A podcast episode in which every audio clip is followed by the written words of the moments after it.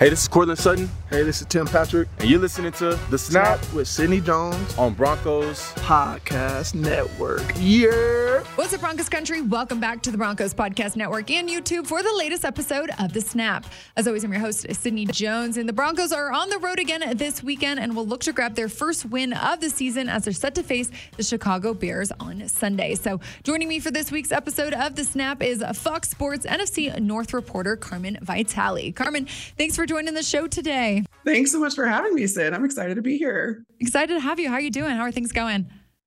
Good. Um, all, all things considered, I get to cover an entire division, so I get to take the good with the bad. And right. it happens to be that the Bears are kind of on the bad end of things right now. Uh, so it, it's hectic in Chicagoland right now, and, and there's desperation permeating throughout the city. But I think that's probably uh, that's probably there's probably a similar sentiment there in Denver. Week four is quickly approaching here, so let's dive into this matchup. I know both teams are heading into Sunday's game winless.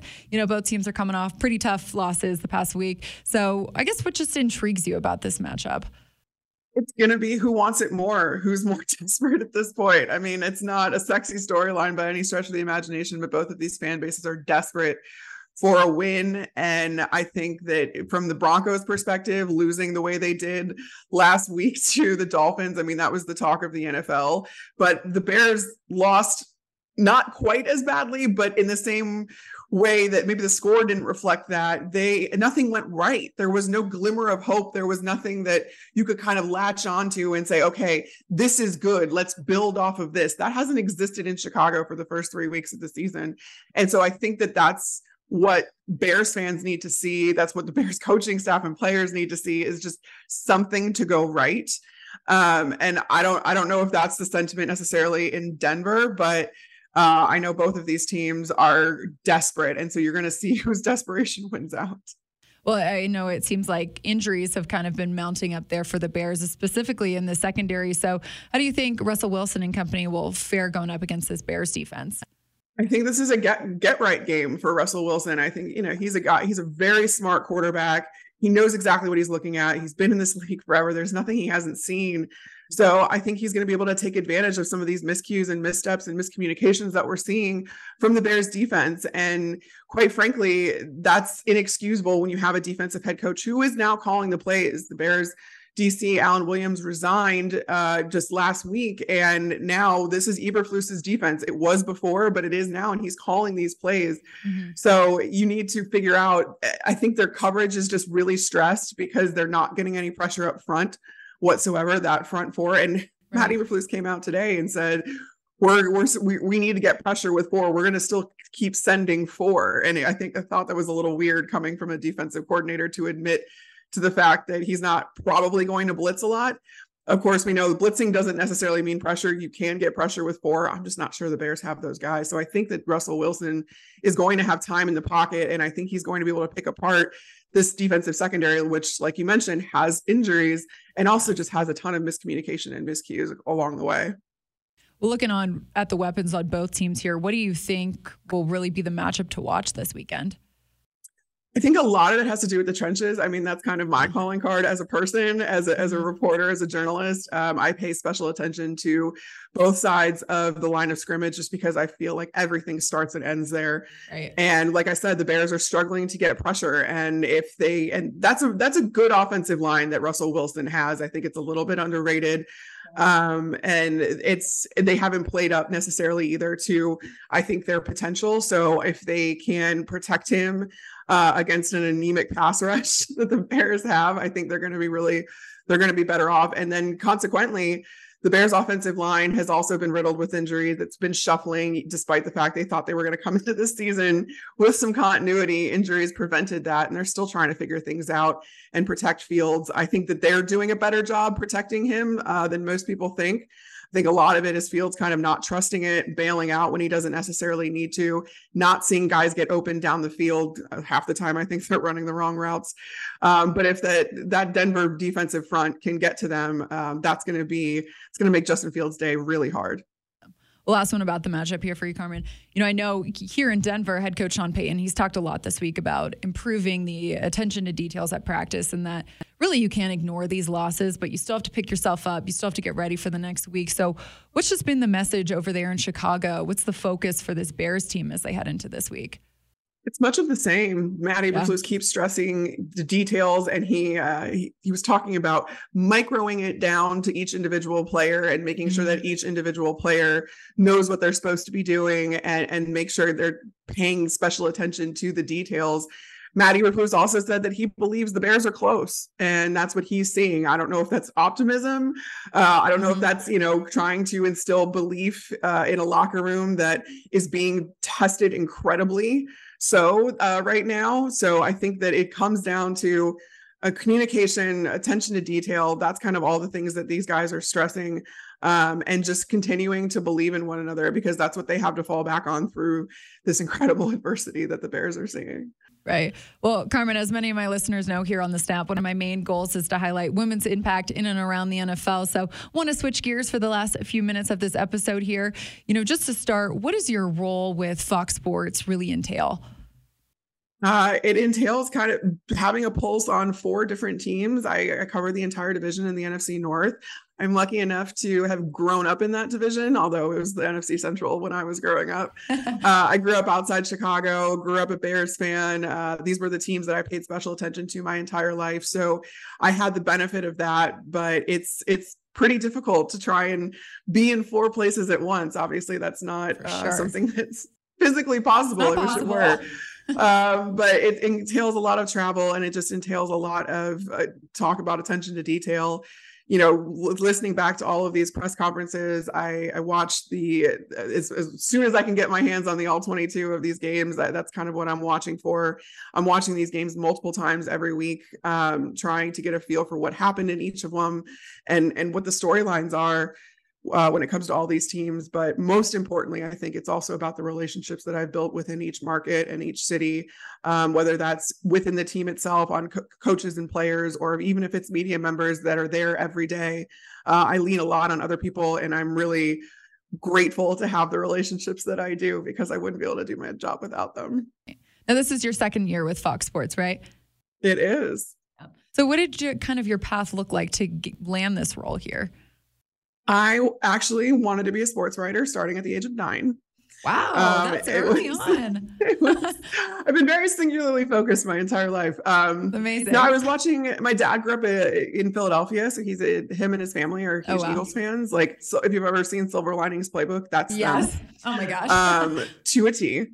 And so I remember watching games with my dad and my uncles and my cousins and noticing people on the sidelines that weren't players or coaches and asking him, you know, who are those people? And my dad told me, you know, there's you can do a ton of things for a team. And at that point, I had already been interested in writing as a child. And he said, you can write stories about your favorite football team. And I was like, oh, really? So that's what I decided I wanted to do is I wanted to write stories about my favorite football team. And that took me um, after college, I went to journalism school. Uh, I did my master's at Northwestern.